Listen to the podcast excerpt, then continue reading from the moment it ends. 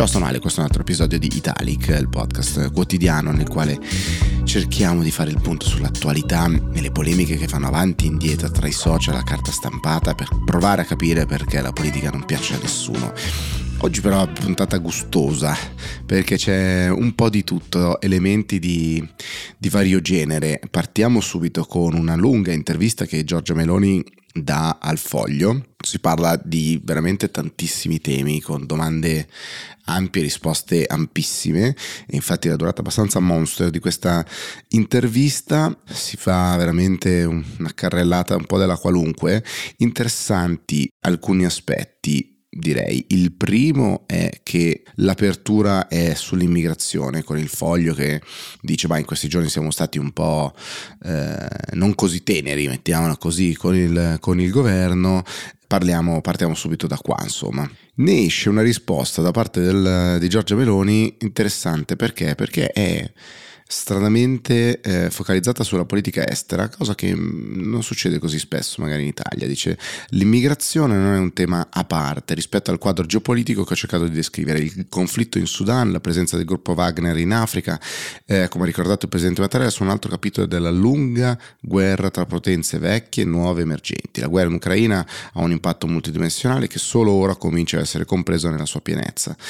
Ehm, e poi tutta una serie di eh, altri problemi focalizzandosi sulla mh, mm, situazione in Tunisia, che come sapete è un paese sul quale c'è sicuramente il faro acceso dell'attenzione di Giorgia Meloni, lo ripete molto molto spesso. Dice anche, tra le altre cose, la Tunisia è uno stato che rischia il collasso economico e voglio ricordare, a futura memoria, che dalle città tunisine partirono le primavere arabe, che una politica sbagliata di nation building ha poi trasformato in drammatici inverni. Aggiunga la Libia dopo la caduta di Gheddafi, l'area del Sahel, che è la prima porta d'ingresso verso l'Europa, la crescita demografica che prevede un aumento della popolazione africana di centinaia di milioni di persone e il quadro della crisi migratoria completo sotto gli occhi di chi vuol vedere. E allora che cosa fare? Il piano Mattei, va sbloccato il finanziamento di 1,9 miliardi del Fondo Monetario eh, Internazionale alla Tunisia, eh, ci vogliono gli alleati, ci vogliono gli americani, che sono un refrain che torna e ritorna all'interno di questa eh, intervista in cui Giorgia Meloni si dimostra la più atlantista degli atlantisti in un certo senso, eh, ribadisce in maniera piena eh, l'allineamento con, con, gli Stati Uniti su, su più fronti, dice l'immigrazione è un fenomeno che va regolato, non possiamo permettere che siano i trafficanti a scegliere chi arriva in Italia. È nel quadro dell'interesse nazionale che ragioniamo, è la nostra bussola, questi piani di sviluppo economico e sociale non possono essere sabotati dalle bande di criminali che organizzano la tratta degli esseri umani. E poi rivendica il fatto che l'Italia sarebbe stata in grado di riportare in soli due consigli europei, quello del 9 febbraio e quello del 23 marzo, il tema della, delle migrazioni al centro e soprattutto eh, rivendica un ruolo attivo con cui l'Italia si muove a Bruxelles e eh, appunto sarebbe riuscita a creare una coalizione, quantomeno maggiore interesse fra eh, gli altri stati membri e dire tocca fare qualcosa tutti insieme. Ci sono tre punti con cui l'Unione Europea deve impegnarsi eh, secondo Giorgia Meloni. Il primo è l'Unione Europea deve dar vita a un'operazione navale e aerea per la sorveglianza del Mediterraneo centrale e orientale e il contrasto dei trafficanti di esseri umani. In campagna elettorale si chiamava blocco navale questa cosa. Il secondo punto, l'Unione Europea deve disporre di una robusta capacità finanziaria per gli investimenti economici nel continente africano. I, finanziamenti dovranno essere erogati sulla base di accordi vincolanti, misurabili per obiettivi e risultati, prima di tutto con gli stati che sono oggi la base di partenza di migranti e con i paesi più poveri che hanno bisogno di un aiuto immediato. Terzo punto, una presenza capillare del, dell'Europa nella formazione, istruzione e ricerca per i giovani del continente africano, l'apertura concreta alla partecipazione delle donne alla vita delle istituzioni, la crescita culturale consapevole dei diritti e dei doveri di ogni essere umano che costituisce il patrimonio più grande dell'Africa. Insomma ben più eh, ambizioso diciamo così di quello che poi è, è, il PNRR a casa nostra che non riusciamo molto a gestire che infatti è il blocco immediatamente successivo nel, nell'intervista da, uh, del foglio a Giorgia Meloni, vi, vi risparmio alcune delle risposte sul PNRR, c'è un passaggio sul MES, il famoso trattato relativo al meccanismo europeo di stabilità che il governo italiano è l'unico nell'Unione Europea a non aver ancora ratificato. Il foglio a quel punto dice ma se fosse possibile legare una, una, ratifica del MES con un accordo largo in Europa sul nuovo patto di stabilità e sulle norme utili per rispondere al piano di protezionismo americano, cioè l'Inflation Reduction Act, IRA, eh, su cosa punterebbe concretamente il governo italiano per provare a giocare un ruolo di primo piano in Europa? Gli chiede, chiede il foglio e eh, Giorgia Meloni fa una lunga digressione per dire no ma il MES è cosa vecchia, non serve più, non servono dogmi ma servono strumenti, se il MES è uno strumento vecchio per rispondere a esigenze vecchie non ce ne facciamo niente, parliamo di altro, quanto al patto di stabilità, se non sarà davvero nuovo, allora diventerà un altro problema e non la soluzione. Per questo si deve puntare sulla crescita. Con questa visione il protezionismo di Washington non sparisce, ma esso si risponde con la concorrenza aperta e leale tra noi e gli Stati Uniti, con nuove partnership commerciali transatlantiche, con politiche allineate delle banche centrali sui tassi e la gestione delle crisi di collaborazione virtuosa dell'Occidente per contrastare il vero pericolo per le nostre economie trasformatrici, la Cina e le altre economie non più emergenti ma emerse e in piena rivoluzione industriale. Veramente è eh, dire, particolarmente allineata eh, Giorgio Meloni e il suo governo alle posizioni americane, se ci fate caso, eh, anche su questi temi e sull'individuazione della Cina come il nemico. C'è un passaggio, per non spoilerarla tutta, mettiamola così, c'è tutta un, una lunga conversazione anche sulle nomine recenti, il ruolo delle partecipate o insomma, delle aziende strategiche Eni e Enel che hanno appena concluso la loro round di nomine, c'è il passaggio sulla delega fiscale dove curioso l'approccio di un governo eh, di destra come quello di Giorgio Meloni che però sul tema fiscale dice beh ma la repressione, il pugno duro non, eh, non serve, quindi bisogna creare un fisco più amico sostanzialmente. E quindi c'è tutto un pezzo di, del perché della rottamazione di alcune cartelle eccetera e poi si arriva all'innovazione eh, che mh, come sapete è un tema che eh, mi sta particolarmente mh, a cuore e alla domanda sull'innovazione eh, che ha come preambolo eh, il fatto che ci sia solo l'1,4% del PIL dedicato alla ricerca e sviluppo e diciamo sul, sulle recenti polemiche perché dice il foglio quando si parla di innovazione pensiamo alle polemiche sullo speed e sul posto il governo non sembra avere il tema come priorità. Su cosa si sente in grado di promettere che questo governo sarà concretamente dalla parte dei giovani? Chiede il foglio. La risposta è Ripeto quanto dissi nelle mie dichiarazioni programmatiche, l'Italia non è un paese per giovani e prometto di non promettere perché facciamo e faremo. Il governo attua politiche a largo raggio, come è logico, dunque ci stiamo occupando di lavoro e di pensioni. Il lavoro che c'è è quello che ci sarà, le pensioni che ci sono e quelle che verranno. Su quest'ultimo punto si dimentica che rispetto al passato l'assegno pensionistico verrà versato in base al regime contributivo, eccetera, eccetera, eccetera. Segue lunga digressione sulle pensioni poi sul formare giovani di eccellenza, sul non perdere i giovani di eccellenza, sulla non preclusione al nucleare, si chiude con una citazione di Albert Einstein, non mi preoccupo mai del futuro, arriva sempre abbastanza presto, ma di innovazione devo dire che non se ne è parlato praticamente per niente. Il foglio poi dice quando si parla di futuro, di economia, di innovazione, di crescita, di investimenti non si può non avere in testa una priorità del nostro paese a lungo rimossa, cioè la riforma della giustizia e quindi si mischia tutto questo già anche nella domanda e quindi la risposta si allontana ulteriormente. Tra gli ultimi passaggi c'è quello sulla riforma della Costituzione e un spoiler, diciamo così, di Giorgia Meloni che dice sostanzialmente la riforma in senso presidenziale eh, arriverà il presidenzialismo è la risposta ai bisogni. Rafforzare la democrazia significa renderla più efficiente e vicina ai bisogni immediati dei cittadini della Repubblica.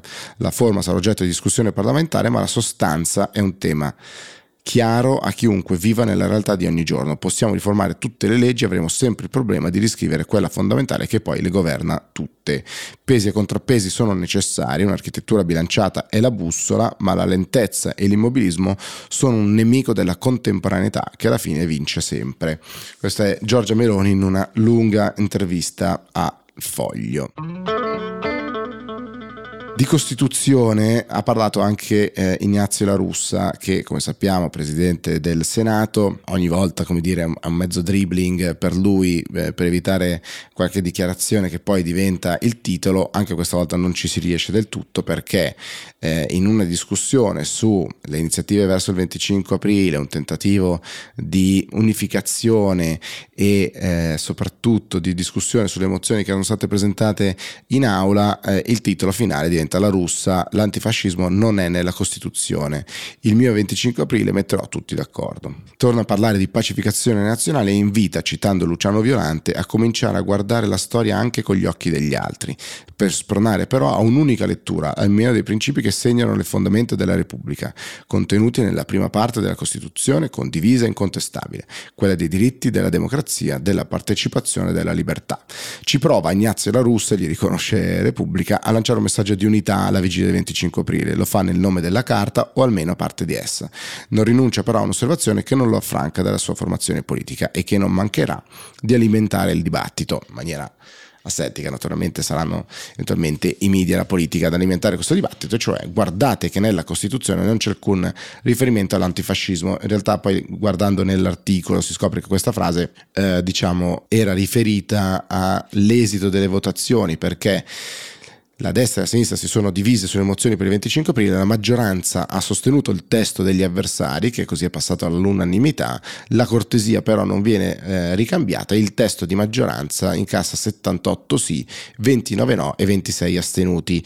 Perché? Perché PD, Movimento 5 Stelle, ehm, hanno denunciato ehm, che nell'atto presentato dalla coalizione di governo mancava qualsiasi richiamo all'antifascismo. E allora la russa dice eh, nella Costituzione non c'è alcun riferimento all'antifascismo, perché io credo semplicemente che ciò accadde sotto la spinta dei partiti moderati che non volevano fare questo regalo al PCI e all'URSS. E poi da ultimo eh, Repubblica dice il numero uno di Palazzo Madama si dice stanco di dover sempre puntualizzare, qualsiasi cosa si dica o si faccia viene strumentalizzata, afferma, e finiamo costretti sempre a inseguire la polemica. Allora rinuncio pure a fare commenti come è accaduto in Israele. Faccio un esempio, se togliamo la fiamma dal simbolo di Fratelli d'Italia ci rinfacceranno il riferimento alla nazione e poi ne troveranno altre. È una gara a cui non sento di partecipare. Anche Lollobrigida che ha additato la sostituzione etnica è stato frainteso, ma pensa davvero che Lollobrigida Brigida sia un suprematista bianco? si chiede la russa. Lui stesso ha detto che non sapeva quello che diceva, o meglio, non conosceva la teoria complottista di Calerci. Questo è la russa, sempre mh, mm, incontenibile, diciamo così, nelle sue dichiarazioni. Chiudiamo con un po' di vis polemica tutta mia, eh, prima di andare su due chicche da, da, Twitter. La prima arriva dal Sole 24 Ore, stabilimenti balneari, la Corte UE boccia i rinnovi automatici. Siamo sempre lì, siamo sempre con la Corte Europea di Giustizia che pubblica una, una sentenza nella quale sottolinea nuovamente che i contratti nel settore balneare non possono essere rinnovati automaticamente, che quindi è necessaria una procedura imparziale e trasparente.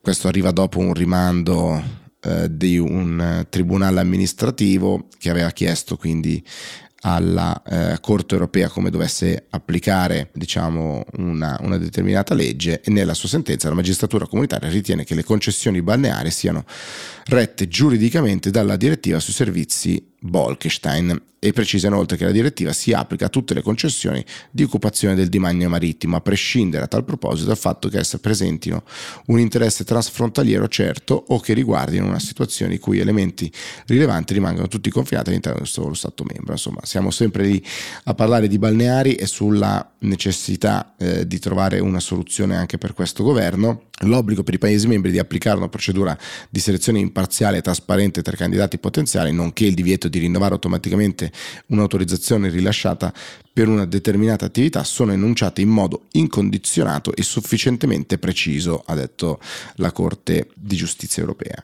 Accanto, sulla stessa pagina del Sole 24 Ore, poi trovate un trafiletto che ci dà un aggiornamento sull'ok al DDL concorrenza, ma non fatevi eh, sorprendere né ingannare, l'ok è solamente in Consiglio dei Ministri al disegno di legge che adesso dovrà essere approvato. Ricordo che la cosa esilarante di tutto questo è che la concorrenza è una legge annuale che però poi non viene mai approvata annualmente. Questa è la legge di concorrenza del 2022 ancora, quindi siamo almeno indietro di un anno, deve essere approvata entro il 2023 perché è parte degli obiettivi del PNRR e insieme anche i eh, decreti attuativi eventuali. Che cosa succede quindi? Beh, che viene approvato un testo di soli 11 articoli. Se vi ricordate, le prime leggi sulla concorrenza erano almeno le bozze, testi molto ampi perché prendono sostanzialmente una relazione annuale dell'antitrust, cioè la, l'autorità per la concorrenza che ogni anno fa una relazione, va in Parlamento e dice secondo noi per la concorrenza bisogna fare questo, questo, questo e questo. Naturalmente con l'obiettivo di approvare da qui entro i prossimi otto mesi eh, la legge, la legge si restringe e diventa di soli 11 articoli. E qua non sono previsti, tra l'altro, ehm, decreti attuativi proprio per cercare di stare nei tempi. Adolfo Urso, titolare del, del, del, Ministero delle Imprese e del Made in Italy, sottolinea che si è introdotta una prassi virtuosa. Finora la legge, prevista come adempimento annuale già dal 2009, non era mai stata approvata per due anni consecutivi. La prassi virtuosa, eh, insomma, è, quello di rispettare un obbligo ehm, e di farlo in maniera estremamente light. Ci sono qualche misura qua e là su um, il commercio ambulante, ci sono eh, vincoli che cadono alla commercializzazione di farmaci galenici, le preparazioni farmaceutiche realizzate all'interno dei laboratori delle farmacie o delle parafarmacie, insomma non è esattamente eh, un, un, provvedimento particolarmente coraggioso quello sulla concorrenza che viene, che viene presentato. Buttiamoci verso il weekend con due polemiche piccolissime. Mi ha fatto sorridere eh, un tweet di Italia Viva che dice benvenuto in Italia Viva Matteo Emanuele Maino, il suo contributo darà un ulteriore slancio verso il percorso riformista plurale radicato sul territorio e le dichiarazioni Matteo eh, Maino o Maino Maino probabilmente, la mia scelta di abbandonare azione per confluire in Italia Viva viene dalla consapevolezza che la rottura del percorso unitario del partito unico, tanto attesa da chi ci ha votato e dai territori, abbia precise responsabilità e che pertanto non ci siano più i presupposti per la mia permanenza in quel partito. E la foto, cioè la foto in primo piano di Matteo Emanuele Maino, con scritto già vice segretario piemontese di Azione, quindi i due partiti rivendicano l'uno con l'altro di dire, sostituire rubarsi, scipparsi delle, delle figure o quantomeno questi cambiamenti da una parte all'altra. L'altra invece polemica sulla quale ovviamente Twitter si è scatenato è una campagna che è stata lanciata di, dal Ministero del Turismo e dall'ENIT, che è l'ente nazionale del turismo, eh, realizzata con il contributo del Dipartimento per l'editoria della Presidenza del Consiglio, da un costo di 9 milioni abbondanti fatto dal gruppo Armando Testa e praticamente c'è la Venere di Botticelli che diventa appunto la protagonista di questa, di questa campagna eh, di lei, di questa Venere reinterpretata sostanzialmente a volte come una moderna turista, eccetera, eh, in luoghi iconici d'Italia, c'è chi si spinge come Giulia Pastorella a farne un meme messa su, uh, su Tinder, Italian Girl, I'm a model, I like traveling, painting and having aperitivo with friends, no pineapple on pizza, c'è chi invece si sofferma sul fatto che se davamo a ChatGPT e a Midjourney il compito di farlo con pochi euro di abbonamento riuscivamo a, eh, ad avere soluzioni migliori, come dire, ogni volta che c'è una campagna di questo tipo da italia.it ehm, e tutti i vari portali che abbiamo avuto in passato, la polemica è assicurata. La gestione del turismo e della promozione è sempre complessa, diciamo, è abbastanza riflesso automatico ed incondizionata, ecco. Ora, naturalmente oggi eh, sul Corriere trovate anche l'intervista a Sergio Mattarella, Presidente della Repubblica. L'Europa rinsalda l'unità con la cultura. Non è gustosa come eh, forse i meme o le battaglie sulle campagne di promozione del turismo, ma è sicuramente molto importante e si parte dalla cultura per un nuovo rinascimento. Leggere condividere conoscenze e valori, dice Presidente della Repubblica all'invio del Festival du Livre di Parigi, dove l'Italia è ospite d'onore. Così l'Europa rinsalda la sua unità e si apre al mondo. L'industria culturale culturale italiana è una forza trainante del nostro modello produttivo, che permette di mettere in valore le creazioni dell'ingegno. Il nostro paese gode all'estero di una reputazione altissima che investe il suo passato, ma come osservato anche il suo presente. È una lunga conversazione sui temi appunto della letteratura, della lettura E Mattarella dice, tra l'altro, leggere è essenziale, bisognerebbe leggere di più e forse la lettura del milione di Marco Polo potrebbe aiutarci a comprendere lo spirito con cui va guardato il mondo. Lo scambio apre elementi, tanto più per una cultura solida e mirata come quella italiana. Consente di rimuovere pregiudizi e nozioni artefatte che ostacolano la conoscenza, ricacciandoci in recinti neotribali. Il progresso del mondo è avvenuto anche, se non soprattutto, grazie agli scambi con le culture altre. C'è una domanda e una risposta tra tutti che mi ha colpito di più che dice come definirebbe in concreto l'identità europea, su quali cardini poggia e quale peso vi ha la cultura italiana? La risposta è dalle grandi città ai piccoli borghi, in ogni latitudine del nostro continente, le comunità sono riconoscibili dalle loro piazze, i loro edifici di culto, i loro municipi, i loro palazzi i loro mercati, i loro paesaggi. Con la loro cultura materiale sedimentata nei secoli, ognuno di questi segni indica, identifica l'Europa. La dimensione europea è ciò che condividiamo quale frutto del deposito lasciato da culture plurali, recate dai popoli che si sono succeduti nell'insediamento sui territori, in continua sequenza tra loro. Si pensi all'immigrazione degli artisti, degli architetti, dei clerici vaganti. Il tema dell'identità dell'Europa si incrocia con le crisi in atto, che determinano anche ondate inattese di immigrazione. Dall'essere spontaneamente cosmopoliti si passa alla paura verso la diversità, vista come una minaccia piuttosto che come opportunità e prova di civiltà. In questo senso potremmo parlare di fraternità europea come acquisizione di consapevolezze più autentiche, che abbiano la meglio anche su narrazioni correnti di crisi di convivenza con gli immigrati che giungono sulle nostre coste o agli altri confini d'Europa, fuggendo da guerre, carestie e sconvolgimenti climatici. Buoni esempi di fraternità europea non mancano, le porte aperte ai profughi ucraini e la generosità ad essi mostrata da paesi come la Polonia parlano da soli. Tuttavia i principi sono tali se non ammettono declinazioni di comodo. La fraternità sarebbe più forte se fosse sempre ugualmente riservata a chi fugge da altre guerre, da altra fame, da altre catastrofi, lungo la linea del Mediterraneo, per esempio. Al centro deve essere la persona e i suoi diritti, senza distinzione, come recita l'articolo 3 della Costituzione, di sesso, di razza, di lingua, di religione, di opinioni politiche, di condizioni personali e sociali. È una lettura molto bella questa intervista del presidente Mattarella al Corriere della Sera di oggi, se avete voglia eh, nella giornata o nel weekend potete prendervi qualche minuto, forse ne vale davvero la pena. Io vi auguro un buon weekend e ci sentiamo lunedì. Ciao!